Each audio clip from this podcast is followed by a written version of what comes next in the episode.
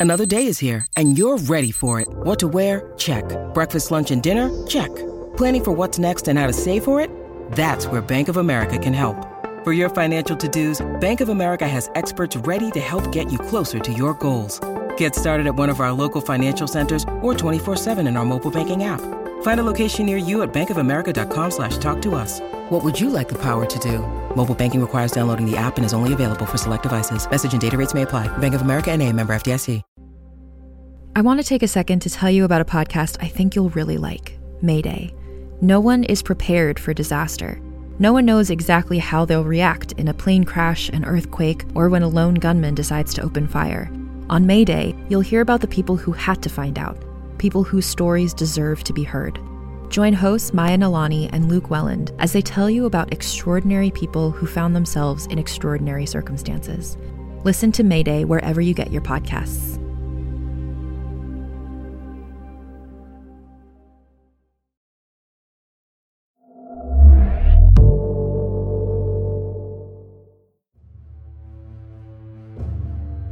Realm presents Born to the Blade, Episode 4. Chapter 1 Chris. Chris Den marched into the public chambers of the Warder Circle. Three steps ahead, Nick held the Rubicon flag high, a golden chimera on a red and white field. Musicians on pipes walked alongside Chris, playing the melody to the Rubicon epic of Yell the Wise. Alex and other attendants followed, the Rubicon entourage for the gauntlet eight strong. This last year of Chris's life had built to this day. Every drill, every sparring session, every working dinner and stop in their tour across Rumika, every session cramming names and figures and laws and histories of trade deals.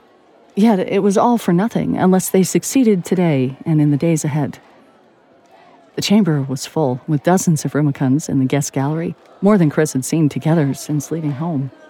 The cheering was as loud as the invitational tournaments back home, contests that were each a step Chris had taken on the path to be here today. Chris wore a close fitting jacket in red and white and a brand new set of breeches, the outfit specially made for the gauntlet.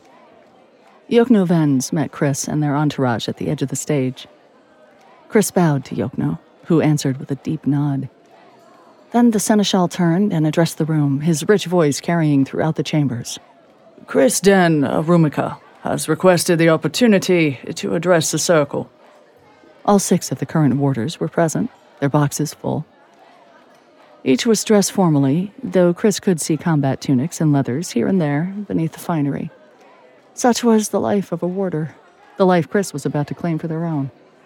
Both flash and substance, silk and steel. Chris stepped up onto the platform, the eyes of the entire room pressing in on them like an advancing pike wedge. But this was Chris's day, not theirs. Warders of the Circle, friends and colleagues, and our esteemed guests, I speak with the voice of Rumika, a proud people who are ready to step into the broader world and take their place among the great nations of the Circle. Chris drew their sword and carved the sigil of challenge, one of the most intricate sigils they had ever learned. Sweeping arcs with precise angles, triangles inside of squares inside of circles that had to connect just so. They'd practiced the sigil a hundred times, then a hundred more. As they finished the final swoop of the blade, the sigil flashed. The light arced to the altar of challenge, forming a glowing ring showing the flags of the six nations of the circle. As each nation met Chris's challenge, their icon would glow in support or darken in opposition. The challenge of the gauntlet is called, Yokno declared, ringing the ceremonial bell. Who shall answer? Ojo stepped forward, twin blades on his hip. Kulo answers. He showed a hint of a smile. More than anyone, Ojo had helped Chris prepare for this day, so it was fitting Chris would test their mettle against him first. Kulo claiming the first position in the gauntlet was a major win. The other nations of the circle decided among themselves the order that would follow. The senior Kuloi warders stepped up onto the platform and extended a hand to shake. May you do your people proud, he said, softly enough that only Chris and Yokno could hear. Chris smiled. I intend to. On his side of the field, Ojo stretched, but his face was calm. Adechike stood beside him holding Ojo's blades, animated as he talked about something. Yokno walked to the center of the dueling arena with the bell. The gauntlet begins. Chris Den of Rumika challenges, and Ojo Kante of Kulo answers. Chris and Ojo shook hands as Yokno explained the rules. Each duel would be by Bladecraft to the first touch. For each duel, the warder could call a halt and cast their vote in support without a touch being needed. Chris knew this all by heart. Hurry up and start already, Chris thought, barely keeping the words from their lips. Endless moments later, they were ready to begin. Chris had their plan in mind, empowering sigils for speed to accentuate their advantage, strength to compensate for their weaknesses, then magical attacks as they closed. Stay just outside Ojo's range, then move in for a quick strike, and then out of measure immediately. In and out. Don't get bogged down. But even the best plans were like paper umbrellas in the rain. Yokno's bell rang, and Chris started inscribing their first sigil. Gale Step for speed, then Grizzly's Might for strength. Ojo was already closing, cutting his own Gale Step and bamboo form. Ojo was trying to counter Chris's advantages. Chris had the best sense of Ojo's style after watching him duel Lavinia and spar with Adechike, but it was because of this familiarity that Chris knew to be wary. Ojo's two blades could work in concert or on their own, one cutting a sigil while the other attacked or parried. Chris would have to meet two blades with one. Ojo had a longer reach but a larger body to protect. Chris's blade was longer, which would counter some of the reach advantage, but Ojo was also an accomplished wrestler of no small acclaim. First came Chris's big opening gambit, meant to not only take immediate control of the duel, but to awe the other warders. Chris flowed from Grizzly's Might immediately into Frost Cage, a rare sigil Chris had learned from a Tsukiseni at Rumika's last invitational. Tsukiseni legend claimed that Frost Cage was first used by blade crafters who wished to be preserved until the world was made whole once more. Grown tired of centuries of life due to the Tsukiseni birthright, they wished to skip ahead to a future that might never come. Chris narrowed their eyes as they traced the intricate fractal snowflake pattern at the core of the sigil. The sigil flashed with light, and across the field, ice formed around Ojo's hands. Chris had not just mastered the sigil, they'd modified it. Not only did the sigil block Ojo's hands in blocks of ice, the ice froze into one piece, locking the big man's hands together. But Ojo was not scared or angry. He merely laughed. Excellent. Even Taro hardly ever uses this one. Ojo wouldn't be laughing if he were worried. Chris closed quickly, but kept their guard up. Ojo might want Chris to win, but his reputation would suffer if he lost so easily. Frost Cage was meant not only to hobble a blade crafter's ability to fight, but also to remove the precise dexterity it took to carve sigils. And yet, Ojo moved his arms at the elbow, tracing two tiny sigils with an exactitude Chris had thought impossible. Bladecrafter's precision came from moving the blade with the fingers and wrist, never the elbow. The sigils flashed, which Chris recognized as shattered chains. As they activated, the ice crumbled and fell. Ojo was free once more. Chris's best opening had failed, hadn't even worried their opponent. But Chris didn't have time to mope as Ojo took a compass step forward, thrusting Chris's shoulder. Chris parried with room to spare, room they needed to dodge Ojo's other blade. Chris cut at Ojo's hand as they dodged back, but Ojo turned the blow aside, continuing to press forward into range. Chris danced back, double time, to cut the sigil mud pit the way Lavinia had done, but Ojo was too close. His blade beat Chris's aside, fouling the sigil. Ojo continued to press. Chris backed off, keeping Ojo at a distance, with precise counter thrusts to the bigger man's wrists, which Ojo warded off by pulling the blows or halting his advances. The in and out strategy was now working. Time for something bolder, Chris thought. Not just for this duel, but to show the other warders, to show everyone in the audience just what Rumika could do. Chris planted both their feet, and then, using the still active sigils of agility and strength, they leaped up and over Ojo. Ojo countered with his own leap, thrusting at Chris, but they flipped out of the way, blades clashing in midair. Chris launched into a thrust as they landed, aiming low under Ojo's guard to catch him across the hip. Ojo parried the blow, but just barely, using both of his blades. That's it. Chris took the moment, rolling forward with her blade held up and a hanging guard to protect against a counter from Ojo. Staying low, they swung the blade around to cut at an extreme angle, hoping to flank the big man enough to land the blow. Not quite. Ojo parried the blow with both blades, slid his top blade back in toward Chris's guard, and then snapped up to land a thrust across their shoulders while they were off balance from the roll. The bell rang twice. Damn it, Chris thought. Their gambit had failed. They'd used a rare sigil, and Ojo had negated it without missing a beat. Chris had broken the rhythm of the fight again and again, but never converted to a touch. Not the greatest start. Had they been too bold? Too confident? Ojo shook Chris from their worries, saying, That frost cage was exquisite. The big man offered Chris a hand up. Freezing my hands together. If I hadn't spent years learning to carve with a locked wrist, oh, that'd have been it right there. Chris gave a weak smile, still embarrassed. Ojo turned to the crowd. Chris Den is one of the finest young blade crafters I've ever had the pleasure of dueling. But in addition to the Rumikan skill, Chris has also shown me their warmth, their openness. We must learn to cherish one another's differences so that we may learn from one another and be stronger together. Chris traced Ojo's line of sight to Lavinia, arms crossed, death in her eyes. Kulo stands in support of Rumika's claim. Chris's world shook, as if they were on a swaying ship. They planted their feet and steadied, skin hot with embarrassment, giving way to surprise and joy. They'd hoped Ojo might pledge support even if Chris lost, but had never expected it, not after failing on a risky gamble. They started and failed several times to speak, finally managing to say, Thank you. Ojo nodded. See to that shoulder. And a word of advice the senior warders are wise. Flashy tricks like that only work if you have an escape plan. It almost worked, Chris thought. But almost wasn't good enough. They couldn't count on any of the others giving support, even if Chris lost their bouts. They had to win the other duels outright. Chris returned Ojo's nod, then withdrew to their bench. Nick and a Rumikan physician were standing by to patch up their wounds throughout the gauntlet. One duel done, five remaining. And they only needed three more votes. Chapter 2 Ojo. Ojo and Penelope took lunch in the Vanian chambers. Adechike was reviewing reports on import export revenues from home. From what he'd said that morning, it still wasn't enough to buy the airstone they needed from anyone who was offering.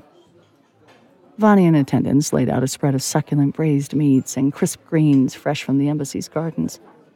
The Vanian diet was heavy in meats and vegetables, hardly any breads or rice. It kept them lean and powerful. A wave of sadness passed over Ojo as they ate. He'd taken meals like this for granted, but now he counted them like petals falling from a wilted rose. What would he be to her once she departed for home to have their child? Friend? Former colleague? He shook it off.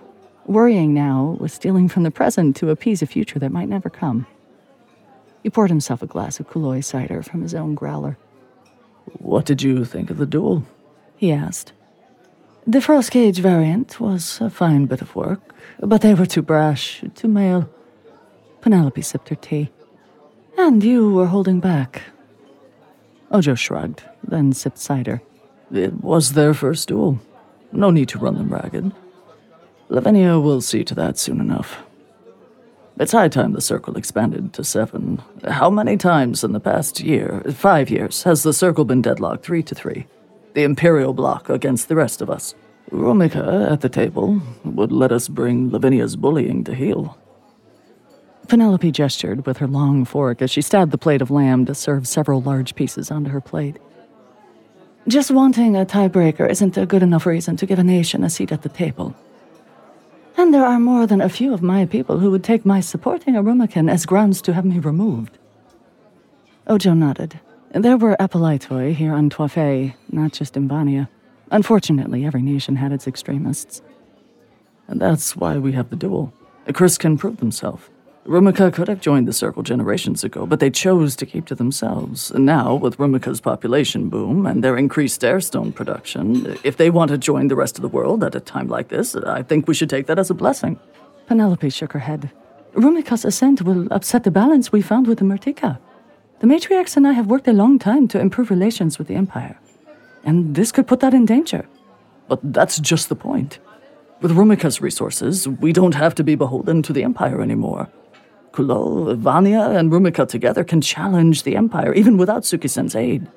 Chris is already amenable to such an alliance. Penelope said nothing in response, her way of telling him the topic was closed. If he couldn't rally Penelope's support, Chris would need to beat Taro, Kensuke, and Takeshi to win. Lavinia hadn't lost a duel in years, and Chris was nowhere near ready to best her. Maybe one day, with training and patience. Any deal large enough to address Kulot's crisis would need the guarantees of a warder's authority. Without that, it could take weeks of proposals and counterproposals instead of Chris and Ojo talking everything out over tea. And Kulot needed the airstone now. Chapter 3 Chris. Their shoulder bandaged and only slightly sore, thanks to the physician's care, Chris stretched out for the second duel with Penelope Kirkos of. This evening, they would face Warder Hino Taro of Tsukisen. With some good luck, they could have all but one of the votes they needed before the day was done. The Imperial nations had yet to inform Chris of the order they'd be facing their warders, still playing it close to the chest. Yokno repeated the ritual proprieties, leaving Chris and Penelope to take their places. The bell tolled, and Penelope began to close immediately. Chris used Gale Step and Bamboo Form, finishing the second sigil just as Penelope whipped up a three yard tall tornado and sent it coursing across the field. Chris cut dead sails to banish the tornado, relishing as they saw appreciation cross Penelope's face. They might not need to win if they impress the battle mistress enough. What else do you have? Chris thought, eager to prove themselves. Penelope was the second tallest warder of the circle, more muscular than Lavinia. The Vanian style called for extensive blade contact, dominating the battle through leverage and winding motions. The Vanian birthright of endurance meant that Chris wouldn't even try to tire out the battle mistress, but her heavier blade was also slower to cut and trace sigils. If speed alone wouldn't suffice, Chris would have to innovate. Fortunately, that was a Rumikan's specialty. As Penelope closed, Chris backpedaled and cut Twin Blade, an intricate sigil developed on Ikado centuries ago. They'd learned it from a rare manuscript acquired by a Rumikan trader. As the sigil completed, Chris's free hand was filled with a sword made of blue light. It was an exact copy of Chris's steel blade duplicated by the sigil. The blade wouldn't last long, so it was more a trick than a sustainable strategy. Chris had trained in case of rapier style swordplay and knew that the best way to lose when fighting with two blades was to let your opponent trap both blades at once, which meant Chris had to make this count. They pushed off their back leg, advancing toward Penelope as she closed. Chris moved from stance to stance, one blade high, one low. Each time Chris moved, they parried the weakest end of Penelope's blade with one sword and jabbed with a thrust using the other. Penelope wheeled to one side, blade moving nimbly to turn Chris's thrusts aside. Chris continued to press, taking measure of Penelope's timing and her use of leverage. Then, as Penelope pushed the magic blade aside with a forceful parry, Chris dropped the sigil. The blade vanished. With nothing to oppose Penelope's blade, her sword darted offline and Chris lunged. Penelope recovered incredibly well, raising her crossguard to parry, exactly as Chris expected. Chris disengaged under Penelope's guard and cut through the leather gauntlets into the battle mistress's forearms, drawing a thin line of blood. They stopped the blow short of striking her face, making a display of their control. The bell rang twice. Chris restrained a whoop of victory. They sheathed their blade and bowed to Penelope. I can hardly believe that worked, Chris thought. On another day, or on any other pass, Penelope might have caught the parry and punished them for going all in on the lunge. But it had worked. Penelope offered a hand to shake, the size of her hand left Chris feeling like they were a child again, shaking the hand of an adult. Excellently done, Chris. Penelope switched her grip and lifted Chris's hand up to the ceiling, raising her voice to the room. Vania values strength, and by a trial of prowess, Rumika has shown its worth. The crowd cheered. Louder, more enthusiastic than that morning. They were on Chris's side. Thank you, Warder Kirkos. It was an honor. Just two more to go. Hey there, this is Justin Bartha. I made a funny new podcast, King of the Egg Cream. It has the greatest cast in the history of podcasts with actors like Lewis Black. I'm torn by my feelings for two women. Bobby Cannavale. You can eat it, or if someone hits you, you can put it on your cut. Melanie Lynskey, I wonder what these marvelous things are that look just like boiled chicken feet. Jason Ritter, I can break things and pick locks and kill people. Michael Stuhlbarg, The whole point is to inspire people that they should make themselves better. Ari Graynor, No, don't whet its appetite. What are you, an idiot? me, Justin Bartha, That's not just any egg cream, that's a Lemke's special. and all narrated by the hilarious Richard Kind. This is the story of Harry Dalowitz and how he rose from nothing to become New York's King of the Egg Cream. So if you like funny true stories, come listen to King of the Egg Cream, available wherever you get your podcasts. But their best failed them that evening. Chris thought they'd be able to overwhelm Taro the way Lavinia had, but their aggression cost them the match when Taro avoided their blow with incredible agility. That left Chris off balance, which meant that they recovered too slowly and took a shallow cut to the side from the Tsukiseni's curved blade. Your skills are admirable, but you still have much to learn, Taro said, casting his vote in opposition after the duel. At the close of the first day, the circle atop the challenge altar showed two flags illuminated, one dimmed. Chris returned to their guest chambers, not taking visitors from the crowd. Instead, they reclined with several ice packs and a cup of hot tea. On the table sat six polished stones with crude versions of the Circle Nation's flags painted on them. The stones for Kulo and Vania sat on one side, Tsukisen on the other. The three stones for the Imperial Nation sat in the middle. I can beat Takeshi, Chris said to himself. I just have to stay clear of his sigils long enough to force a battle into swordplay. With the Ikaro focus, I can't count on overwhelming him, so I'll just have to outfence him. But assuming that, I'll only have to win one more fight against Lavinia or Kensuke. Probably Kensuke. The reports say he's avoided duels over the past few years and favors his left leg. Chris's eyes settled on the Murtikan flag. Lavinia's display in the Golden Lord question stuck with them. They'd run the two on one duel through their mind again and again and couldn't come up with a real weakness in Lavinia's form. Ojo had disarmed her with an incredible maneuver, and she snatched the blade out of the air to deliver the telling blow without a heartbeat's delay. A chill ran down Chris's spine, and they missed Alex's response. They looked up and saw resignation on Alex's face, fear and excitement on Nick's. Even if they couldn't beat Lavinia, the path to victory was clear. Hard, but clear. All of Rumika had put their trust in Chris.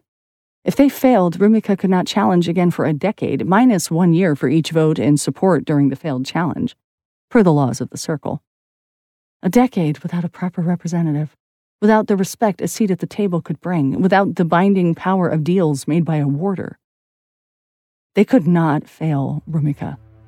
They would not cost their people the future they were building. Chapter 4 Michiko. That night, Michiko was in her room, reviewing quotas for millet and rice productions on Kakute when a summons came from Kensuke. She threw on a robe and hurried to the embassy's meeting room. She steadied her breath and walked into the main room, her head held high. She'd learned to walk into every room like Lavinia might be waiting to pounce. This time she wasn't. Warder Heike sat at his desk, penning letters. Where the desk was usually spotless, here piles of books and papers had slumped over into a mess.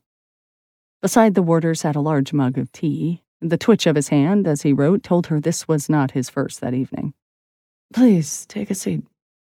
He took a long sip, as she did, then set his mug down with an ungraceful clatter. What's wrong? Michiko wondered. She had not seen Kensuke so uncontrolled. Warder Junius has informed me that you are to face the young upstart in our stead, since you have already fought Chris and emerged triumphant. Kensuke looked tired, hollow. He walked around to Michiko and put his hands on her shoulders, holding her in his gaze. She froze in his grasp as a meteor shower of tiny movements and emotions crossed his face. She was trapped again between expectations. What does he want here? Did he want her to demur, to disagree? Something else? Lavinia should be here to give her clearer directions, though of course she could do what she wanted as the Empress's hand on Toifei. Why me and not you? She asked, not because she needed the justification, but merely to break this moment, which felt more perilous by the heartbeat. Kensuke released her shoulders and stepped back, shrinking in on himself. He turned, pacing as he spoke, not looking at her. We must each serve the best we can. The Empire is placing great faith in you, Michiko. Great faith in Kakute. The Golden Lord's escape was a strain on our status within the Empire. We must restore ourselves in Murtika's eyes. Kensuke retrieved his mug from the desk. You will face the upstart last, after Warden Judius. And then he left. No further explanation. No coaching on strategy for the duel. Not even a good night. The room was still, silent, even as her thoughts whipped around her at gale force. She felt the pull to commune with her ancestors, just to feel less adrift and alone. First, Bellona wanted Michiko to follow through with her original instinct to connect with Chris. Then Lavinia wanted her to use that connection to force a wedge between Chris and Adechike. Now she wanted Michiko to stand in direct opposition and take up her sword against someone she'd been ordered to befriend. Michiko expected to have to oppose Chris at some point, but sending her forward instead of Warder Heike was a clear signal. It was both an insult to Rumika for Chris to have to face a junior instead of the senior warder, and an insult to Michiko to treat her inconsistently. Like all subjects, she was, of course, an instrument of the Empress's will, but would forcing her to be so antagonistic toward Chris likely sour them on her permanently? Preventing her from ever being able to recover the connection they'd had initially? In time, that sourness would fester. And what if Chris succeeded even with the switch up? Michiko had bested Chris in the garden when they were hung over and angry, but the way they'd fought on the ship, beating them would not be easy. If she took up arms against Chris, they would not be the only one whose relationship to the Empire would be soured by the result. Michiko lit the incense, felt the beads in her hands, and reached out to her ancestors for guidance. The Golden Lord emerged first. Good evening, granddaughter. Have you thought on my words? Reflected on the ways that the Murtikans are abusing your loyalty? I wouldn't put it like that, she answered. But now they want me to fight Chris Den in Warder Heike's place. The Golden Lord's presence flowed into her mind like a storm, ripping the shutters off their hinges. He crowded out the other voices, growing to fill her attention. For the gauntlet? Has it begun? What is the score? Kensuke has been a weak willed lackey since we were children together. It's not surprising that Lavinia would call on you for this. Now is your chance to strike a blow for Kakute, for yourself. They've pushed you around since the moment you set foot on Toifei. If Rumika joins the circle, the Empire becomes the minority. If you are to face Chris, you should let them win. Make it look close. Do this for me, for your people. The gauntlet has begun. Chris defeated Penelope and lost to Taro. They lost to Ojo as well, but Ojo voted in support. The result may fall to me, and I cannot throw a duel without serious repercussions. So they need only win twice more. What do you think about Takeshi's chances against Chris? It was so casual to him, a game to bet upon. I haven't seen Takeshi duel, but Bellona says he's useless with a blade. Chris is anything but. Excellent. If you throw the duel and Chris beats Takeshi, it doesn't matter what Lavinia does, short of killing the youth. Which would not go over well with Rumika. It might take them time to find another aspirin, but they'd not soon forget such an affront. Yes, this is the way forward. We can curb Lavinia's ambitions and force the Empire into the defensive while you rally the resistance on Kakute. He laid out her whole life for her, just as Lavinia had done, and Governor Gallus on Kakute before, and what will Lavinia do to me if I fail? She won't cast you aside so soon after forcing Kensuke out. He's not out, he's just not fighting this duel. The Golden Lord laughed, his amusement and confidence echoing throughout her mind.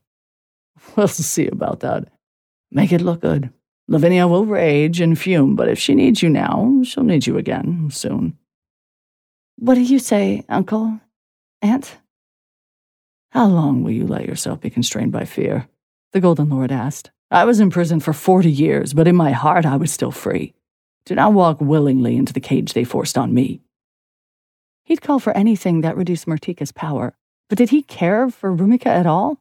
What would be best for Chris's people? The power of a seat in the warder's circle came with great responsibility and put them into play.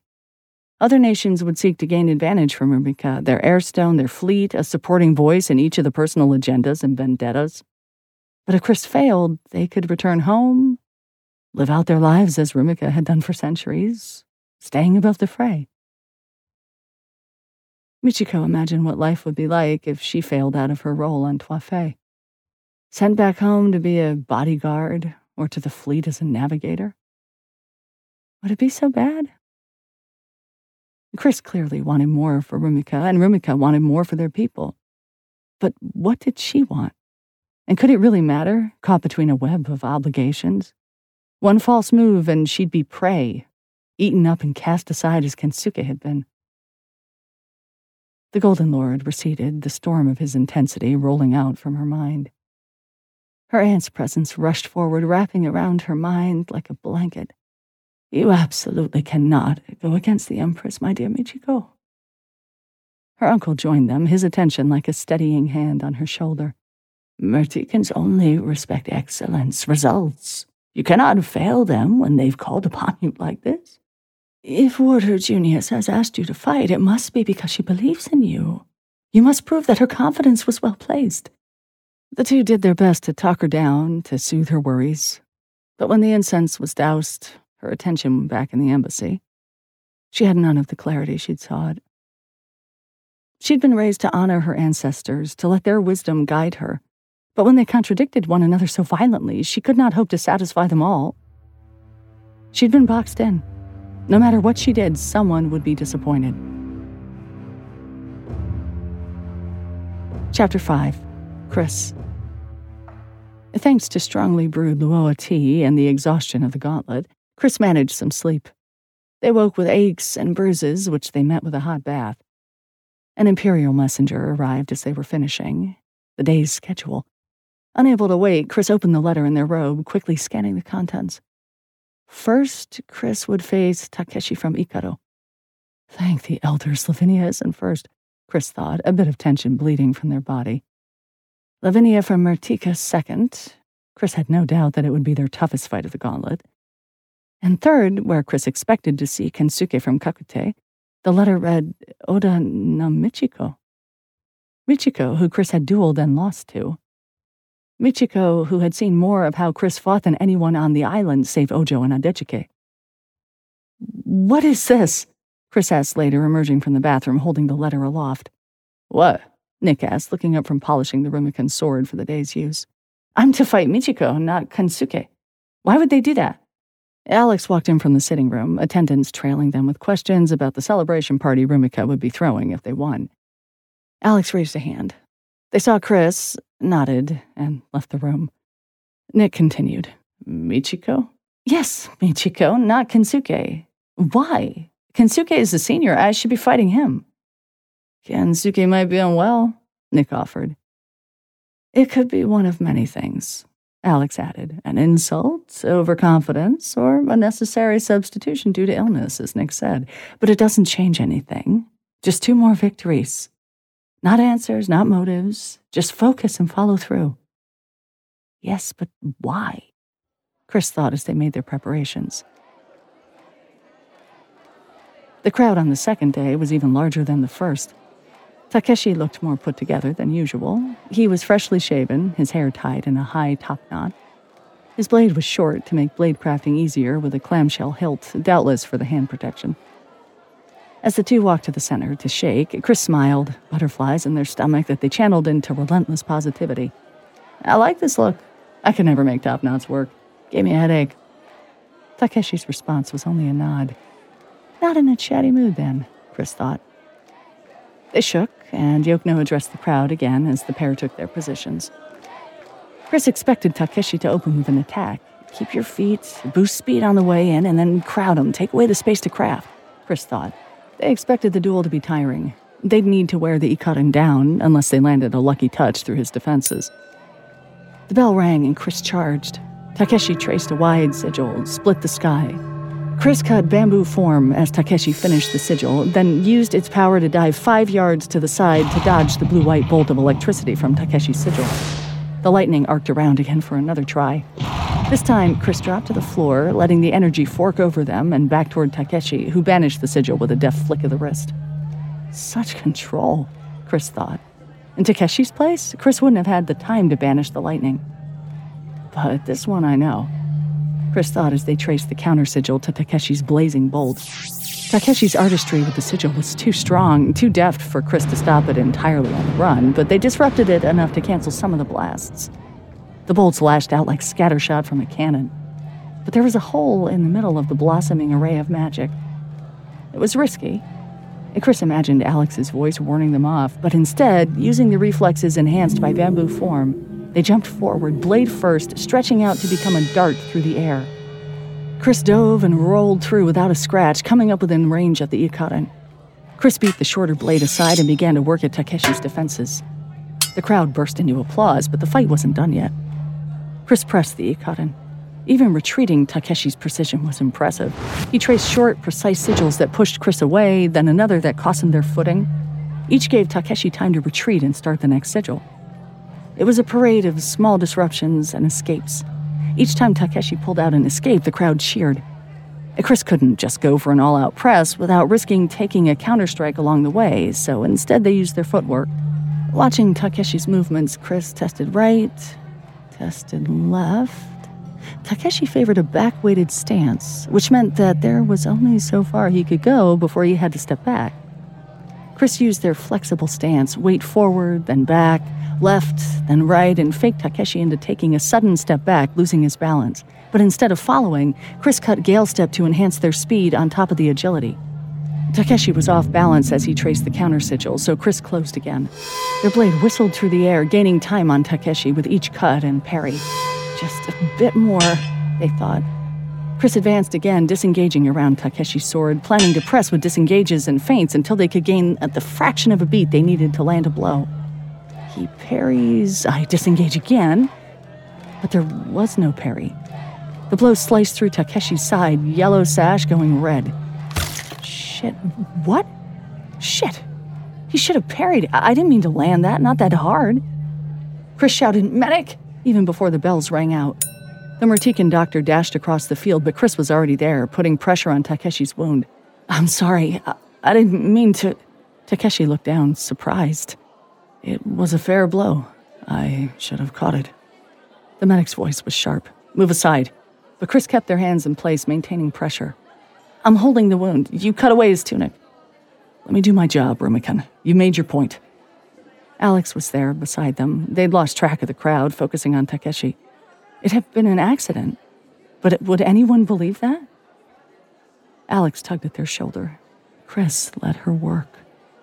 I'll be fine, Takeshi said. Chris saw no resentment or anger in his eyes, but guilt still hung around their neck like dead air stone. Alex offered them a cloth, which Chris used to clean the blood from their hands, from their sword. This was all wrong. Chris looked over their shoulder. Lavinia, Michiko, and Bellona stood around Takeshi as the medic worked. Lavinia prowled the edge of the group, her knuckles white on her blade. She caught Chris's gaze, and Chris's stomach dropped. She looked like she would take Chris's head off if given half a chance. She'd have that chance, and soon. We need to leave, Chris said. Of course, Alex said. I have chilled hibiscus tea waiting. Seldom had winning a duel felt as much like losing.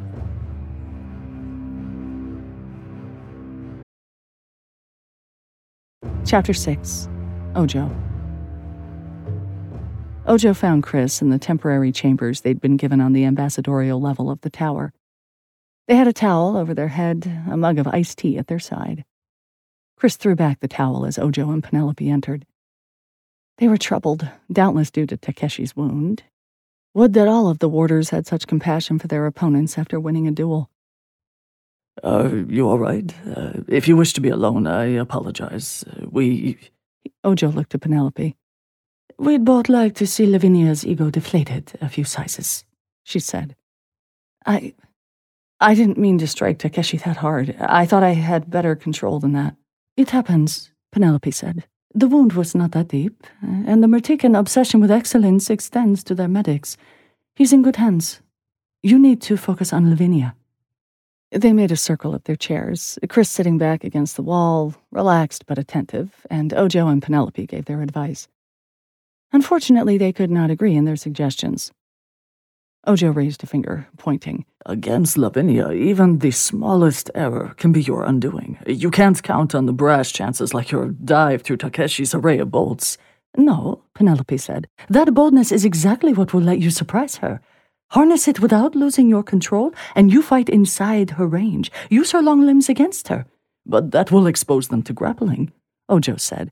I've seen your wrestling skills, Chris. Uh, I mean no offense, but you would not defeat Lavinia in core. None taken. I'm not much of a wrestler. Penelope shook her head. You can fight inside her optimal range without letting her get her hands on you. It will be a tightrope, but it can be done. You're fast. You think well on your feet. If you stay out of range, she'll rout you with sorcery. And if you try to pick at her, she'll land a quick blow to your wrist or forearm, and that'll be the end of it. Ojo nodded. You can do both. Be deliberate, keep your head on, be prepared for anything. Expect everything. She's a terror, but she can be beaten. How often have you beaten her? Chris asked. Twice, Ojo said. Three times, said Penelope. Out of how many duels? Too many, Ojo said. Fifteen, Penelope answered. Chris gulped audibly. Ojo put a hand on their shoulder. You are young, yet there's something to be said for not fighting this one too hard, Chris. Save your strength for Michiko. You'll have many chances over the years to learn how to get the best of Lavinia. Penelope's face soured. If Vanians knew the concept of throwing a match, they never acknowledged it. Chris's brow furrowed as if the idea hadn't occurred to them either. Was it due to pride or the folly of youth? In the end, it didn't truly matter for now. Thank you, Chris said. I'll do my best. No matter what else happens today, you've proven your skills, Ojo said. And if the fates are with you, by tomorrow, we will get to call you Warder. The two stood, then left Chris to make their preparations for the duels ahead. Do you think they can do it? Penelope asked once they were out of earshot. Lavinia? I think not. But they have a good chance to beat Michiko, if they fight smart and don't get carried away with the adventure of it all. And if Lavinia leaves them in any shape to fight. Chapter 7 Michiko Michiko watched from the Murtikan huddle as Lavinia strode out for her duel. Takeshi sat tall beside her, as if to wave off doubts about his health and stamina. He could have easily retired to his embassy to sleep the day off, but he insisted on staying. Beside her, Bellona said, How long do you think the upstart can last? I don't give them more than 30 seconds. I think the duel will last as long as Lavinia wants it to last, Michiko responded, keeping her tone neutral. Her telling moment was coming ever closer, and grandfather's words lingered with her. Obligation and opportunity weighed on a scale atop her heart. Chris opened with sigils of speed and strength, while Lavinia launched immediately into shockwave. Chris leaped over the rumbling wave of earth, but barely dodged the follow-up bolts from Blazing Bolt. Lavinia was relentless, flowing from one sigil immediately into the next with no motion wasted. Dodging and blocking as best they could with counter sigils and adamant shield, Chris slowly closed the distance between them. The look of joyful concentration they'd worn in previous duels quickly gave way to a harder, colder look, all traces of a smile gone. Chris looked like Michiko felt whenever she communed with her grandfather overwhelmed. And yet they pressed the fight.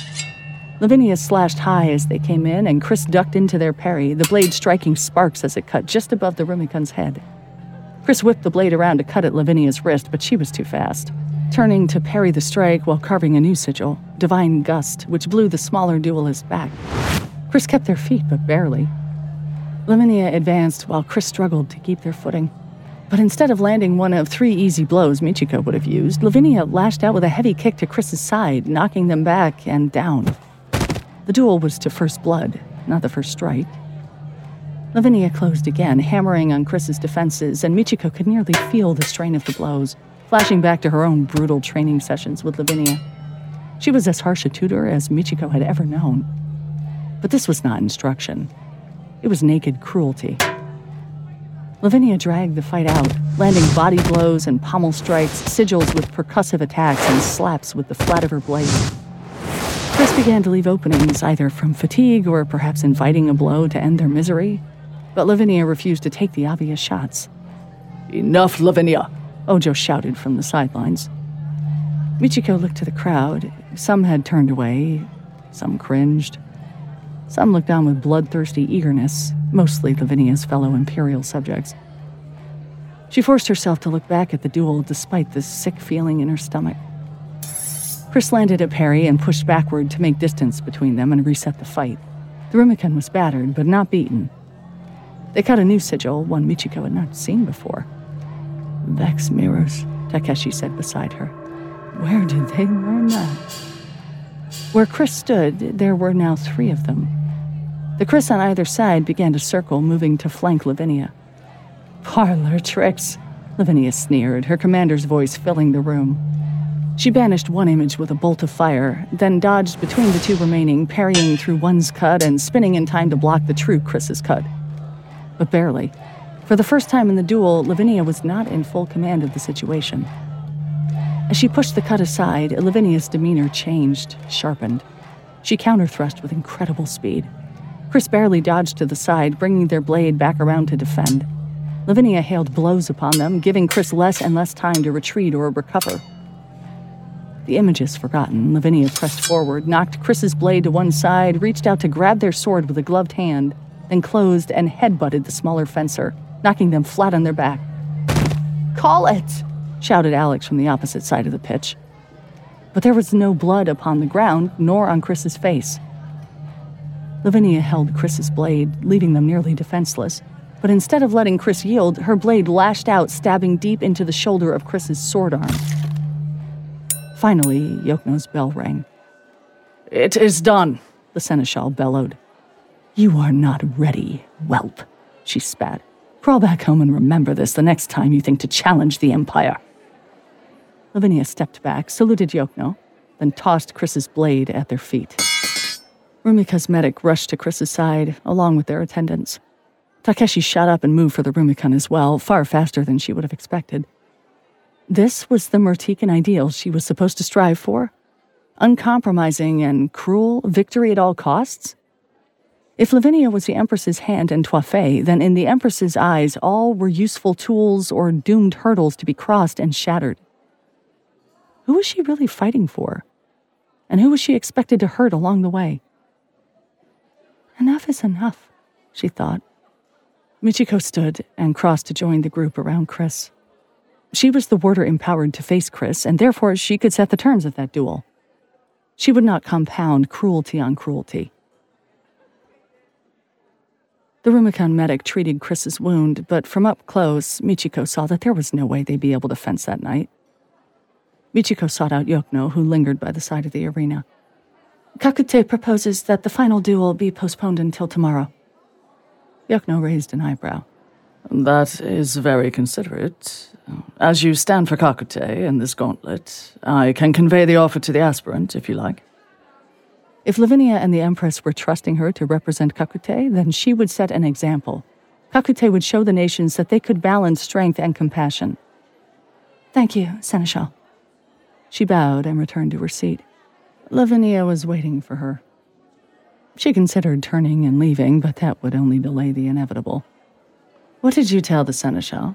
Lavinia asked. Bellona flanked her, as always. I offered the aspirant the chance to delay the final duel. They are clearly in no shape to present a challenge, and when I beat them, I want the outcome to be undeniable. If we seek to deny Rumika, eh, we cannot do so if the other warders believe that Chris could have won the final duel if they'd only been given time to recover. You are too generous, Lavinia said. You must take every advantage presented to you, especially with your lack of training in the proper imperial techniques. Do not fail the Empire, Michiko.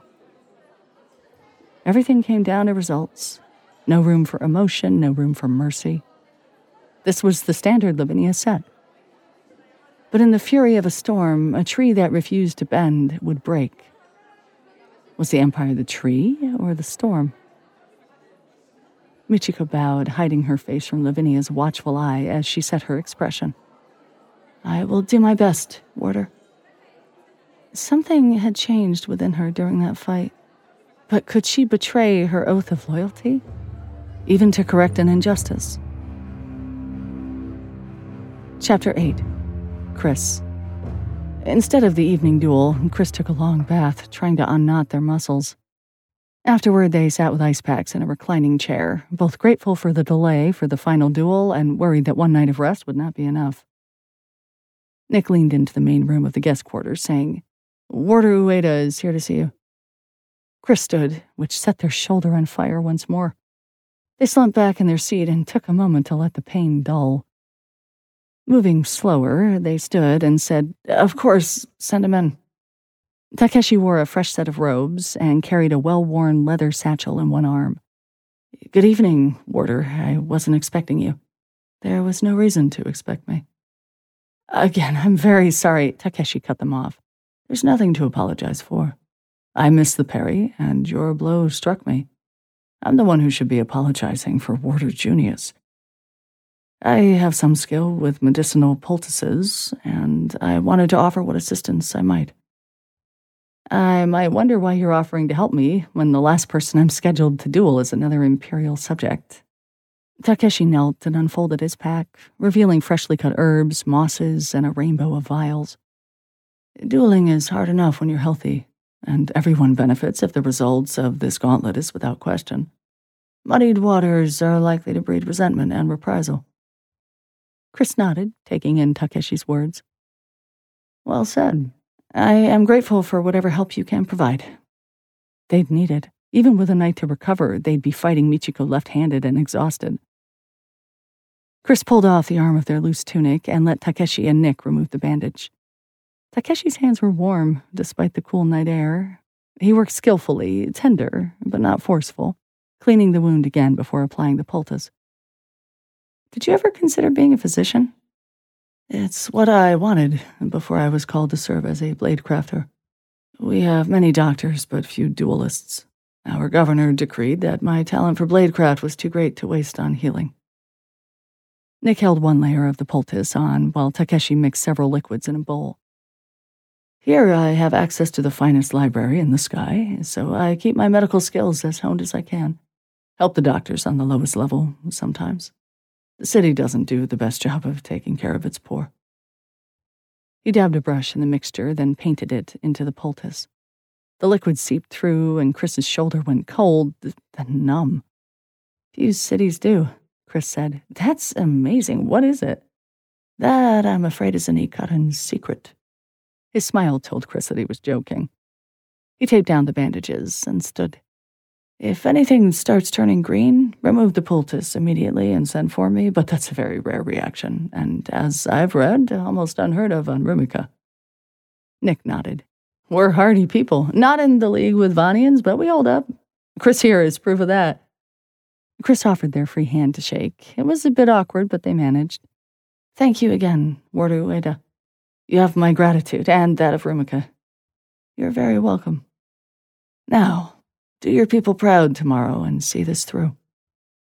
Takeshi bowed haltingly, then took a long moment before he seemed to remember that he was leaving and made his way out. Now, that was unexpected, Chris thought, the image of Takeshi's smile and the deft touch of his trained hands lingering long after he'd gone.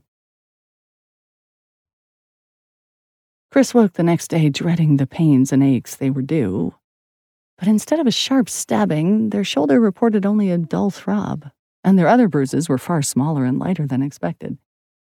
Chris penned a letter of appreciation to Takeshi, which Nick dutifully delivered, along with one for Michiko. Out of curiosity, Chris tested their sword arm, extending, flexing, holding their blade. It hurt, but not enough to be worth fighting left handed. They might not be at full strength, but they'd finish the gauntlet today, They'd see whether Takeshi's kindness and Michiko's mercy gave them the space to win, or rope enough to hang their own chances. Chapter 9 Michiko. The crowd assembled after lunch for the sixth and final duel of Chris's gauntlet. Michiko kept moving, light on her feet, kicking out the worry and trying to stoke the flames of her aggression. She'd slept poorly, conflicting loyalties and desires refusing to resolve or go quiet. She could not afford to do less than her very best with this crowd watching, from Lavinia to the dozens of Imperial subjects in the crowd. The Empire was counting on her to deliver them a victory, especially after she'd extended Chris the courtesy of delaying the duel. Chris walked on to the pitch with their medic in attendance. Their gait was a bit stiff, but they moved with resolve. Michiko put on a mask of politeness to hide her storm tossed heart. She'd hoped to have a decision about what to do in the duel when she woke, whether to follow Lavinia's orders or her grandfather's. What little sleep she'd found had not brought clarity, only the feeling of a steel fist wrapped around her stomach, breath permanently caught in their throat. As the two closed to shake, Michiko nodded to Chris. You look well? Thank you. They grinned. I don't suppose I can convince you to pledge your support regardless of the duel's outcome? If only it were that simple, Michiko thought. Lavinia would skin me alive and then send me to run errands as I bled out. Not unless you are planning to announce Rumika's intention to join the Empire. Alas, no. but at least this time I'm not hungover. Shall we? Chris raised their blade to salute. Michiko matched them. Yokno repeated the terms, and the two returned to their ready positions. Chris opened as they usually did, with sigils of speed and agility. Michiko matched them one to one. They traded attacks from a variety of sigils, closed and backed off, testing each other's defenses. Chris was moving stiffly, but so was she, thanks to lack of sleep, undigested worry, and uncertainty. Their last duel, Chris had been tired and angry. Here, they were bold, without being brash, daring but not sloppy. Michiko found no easy openings to capitalize on, nor any convincing places where she could slip up. Her mind flipped between options at the tempo of the fight, thoughts and impulses never breaking through her resolve to guide her actions. Both she and Chris were playing waiting games, probing for an opportunity. Chris for their chance to strike, Michiko for the telling moment that would let her decide and be done with this torment. The crowd was a din, with only rare voices piercing the cacophony. Finish them, Michiko heard from Lavinia. Focus, shouted Ojo. Michiko cleared Chris's blade and took a large step back, giving herself a breather. Chris's aggression could be used against them. She just had to create the moment without leaving an opening for Chris's tricks. She decided to use one of her own. This one she'd picked up from Lavinia, watching her use it to chase Bellona around the pitch. It'd make a good impression on Lavinia, at least. Or maybe it was to win and be done with the fight. She still couldn't tell which part of her was lying to herself. Michiko stepped back again as Chris closed, keeping her sword out of the way of Chris's as she drew the sigil Arcane Beast. A luminescent bear made of golden light snapped into being, rearing up on two legs between Michiko and Chris. The crowd gasped. Summoning creatures with bladecraft was a rare and difficult feat. Win or lose, she'd shown her prowess here, or would if she could control the construct and continue the fight. Where'd you learn this one? Chris said, keeping the bear between the two of them. Michiko did not answer, focusing on the fight. She fainted, then pushed off in reverse direction, hoping to startle the Rumikan. It would have worked if not for the torso sized sigil of counter magic Chris etched in the air. Intricate and taxing, pure counter magic was a brute force measure. Far better to reverse the sigil itself, but doing so required knowing the specific sigil in question well enough to cut it backward. What Chris did was the equivalent of using a cannon to fell a tree for lack of an axe. But it worked. Lunging, the beast shattered into a kaleidoscope of magical energy, fizzling out. And through the sparkling lights, Chris stepped forward to attack again. Michiko ducked and parried the cut, and they reset. On another day, with another objective, this would have been fun.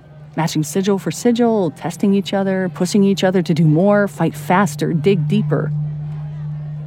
They reached a fever pitch of feint and counter, cut, and thrust, neither quite landing a blow nor willing to retreat. But this had to end sometime. Just do something, she told herself, frustrated. The two came to the clash, opposed cuts meeting in a perfect cross. Michiko felt Chris's blade, weak on the inside line. All she had to do was push through. Here it is. I can do it. She imagined the scene Lavinia proud, Chris devastated, the adoration of the Empire. But instead, she let the moment pass.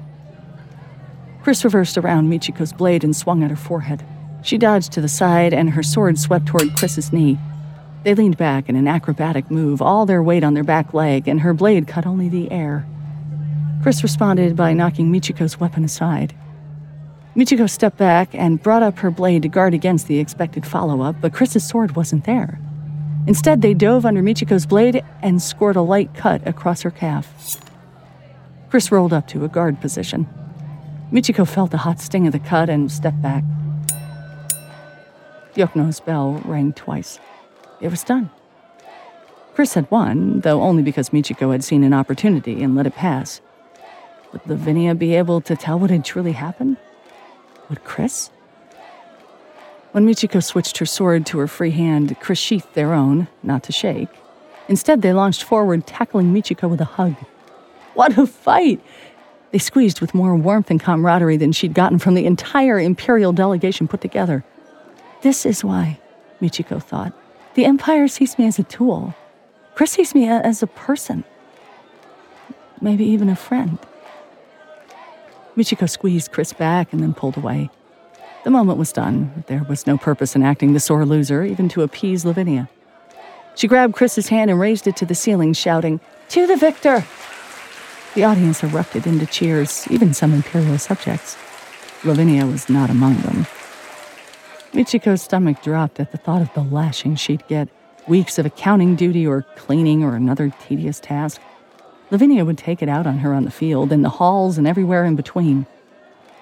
She was afraid of the retribution, but not ashamed of what she'd done. Michiko nodded to Chris and then returned to face Lavinia. It was a good duel. She'd done well. Chris would have their seat. Rumika would have a say, and the wheels of change would turn. But what would come next? Chapter 10 Chris. As Michiko stepped away, Chris fell to their knees, overwhelmed. Pain, triumph, pride, fear, worry, and wonder all scrambled in their mind. I did it. I actually did it, Chris thought. Chris channeled all those competing impulses into a bellow of triumph, letting themselves empty their mind and still their heart. Chris stood, retrieving their blade and making their way to Yokno. Celebration could wait. There was still one bit of ceremony left. The gauntlet is complete, Yokno exclaimed, his voice carrying effortlessly. The Count stands for supporting, two opposed, and so, as Seneschal of the Warders' Circle, I confirm this result. The participating warders join me upstairs for the ritual of investiture. On behalf of the Circle and Twaa-Fei, thank you for bearing witness to this most momentous ritual. I am made to understand that the people of Rumika are prepared to host a celebration nearby in the Grand Opera Hall. Chris pulled himself together, calling up the first of several speeches they'd prepared. Rumika wishes to share our excitement and appreciation with all who bore witness and participated in this gauntlet. Rumika is ready to take our place among the great nations of the sky, to share our culture, our history, and our strength. Please do us the honor of joining us tonight for the celebration. The six warders stood around the table, ritual blades in hand. The table had six seats, six flags carved into the marble, as it had since before anyone in the room had been born. The table was about to change. The warders took a step back in unison, each carving the same sigil. Chris and Yokno stood off to the side, along with the junior warders. No others were allowed to bear witness, Yokno explained. This sigil is held in confidence by the Circle, specially designed to resonate with the ancient magics that sustain this wondrous tower. Lavinia did not bother to contain her anger, but she cut the sigil regardless.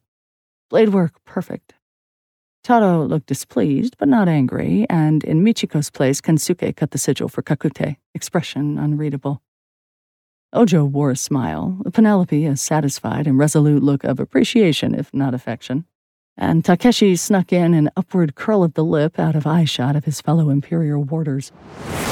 The sigils snapped into place one by one, and as the six completed, the table rumbled, becoming lighter and lighter until it was pure white magical energy. Then, at once, there was a great settling sound, stone dropping into place without falling. The light faded, revealing the enlarged table, fresh with a seventh place, a seventh seat, and a seventh flag. Rumika's gold chimera on red and white looked back at Chris from the table, bisected by the groove for a sword. A warder's sword. Yokno gestured to the seat. Step forward, Chris Den of Rumika. Chris took their place in front of the seat, presenting their blade. The blade that had lain in a box since their departure from Rumika, untouched until now. Blessed by the elders of each village, with a pommel made from polished airstone from the lowest point on the island, the sword represented how the warder would bear up their people. They took the blade and set it into the groove on the table. Another flash, and Chris saw countless ribbons of light lashing up from the table and wrapping themselves around the sword, snapping into place and fading from vision. And so, Yokno said, the circle is increased. Congratulations and welcome, Warder Den. The warders clapped, even Lavinia, though she did so over dagger eyes. Thank you all, Chris said. I look forward to serving alongside each of you, learning from your experience, and doing my best to honor the mission of this circle to foster greater peace and understanding between the nations. I hope you'll all join me at the celebration this evening, and then I think I'll be sleeping until the next meeting. That got a chuckle, and not just from Ojo. The rest of the day was a whirlwind. Alex and Nick had taken most of the preparations on themselves, with a corps of volunteers and the staff of the Grand Opera. The multi tiered foyer had been done up in the red and white of Rumika, with great banners, ribbons, and carpets adorning every surface.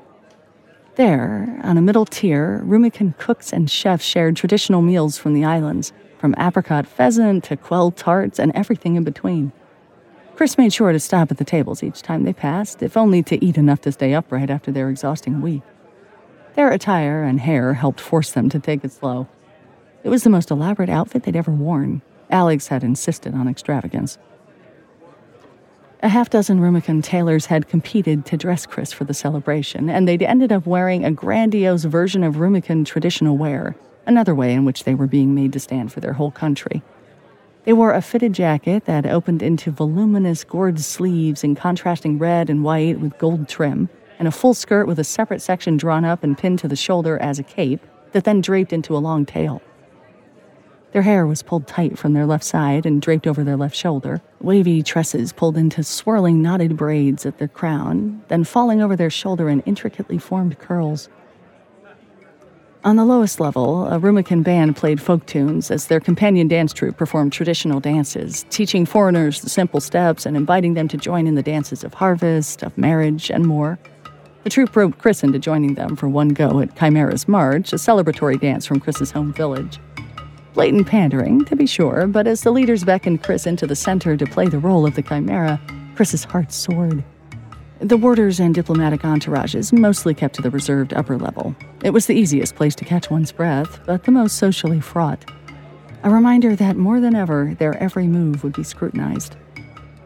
As the hero of the hour, Chris had to be on the entire time gracefully receiving thanks, making the acquaintance of local dignitaries, political actors of all stripes and creeds, and dozens of grateful Rumikans, each with a story about how they just knew Chris would win.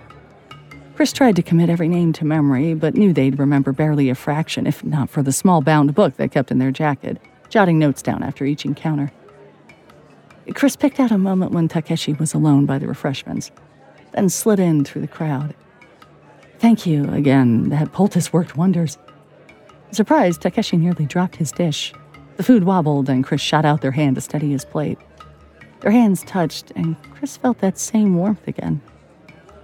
You're very welcome, Takeshi said. You look. Takeshi! Lavinia cut him off from across the landing. Are you quite done? Takeshi gave Chris a quick bow, said congratulations, then returned to the Imperial cadre. They were a circle closed against the room, present but not participating.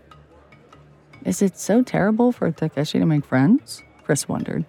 Were the other Imperial warders allowed any autonomy under Lavinia? Each warder was a puzzle that Chris would have to solve, made all the more complex because of their ever changing connections. But that was a gauntlet for another day. Hours after the sun had vanished beneath the mists, once the diplomatic level was empty of the Imperial delegation, Chris sought out Ojo. The big man was chatting with Adechike, Tato, and Nick, who shared a plate of Rumika's sweets. Warder Conte, may I have a word in private? Ojo excused himself, and the two stepped out onto a small balcony overlooking the city. The evening air wrapped its cool tendrils around Chris's hair, but the growing chill could not dim the warmth in their heart. The city is truly beautiful, Stained glass windows glowed by lantern light, banners whipping on rooftops. They saw buildings of every style and make, from the impossibly ancient tower to the wooden skeletons of new construction. Twaa-Fei lived the promise of the circle every day, proving that the people of the nations could live together in harmony. You'll have plenty of chances to get to know it now, Warder. Ojo added a warm touch to his voice with that last word, and Chris found an unbidden smile upon their lips. How long did it take you to get used to the title? Until the day I looked up from my work and realized I'd been senior for Quloo for a decade. Chris turned and saw Ojo's face alight with a smile. They answered in kind.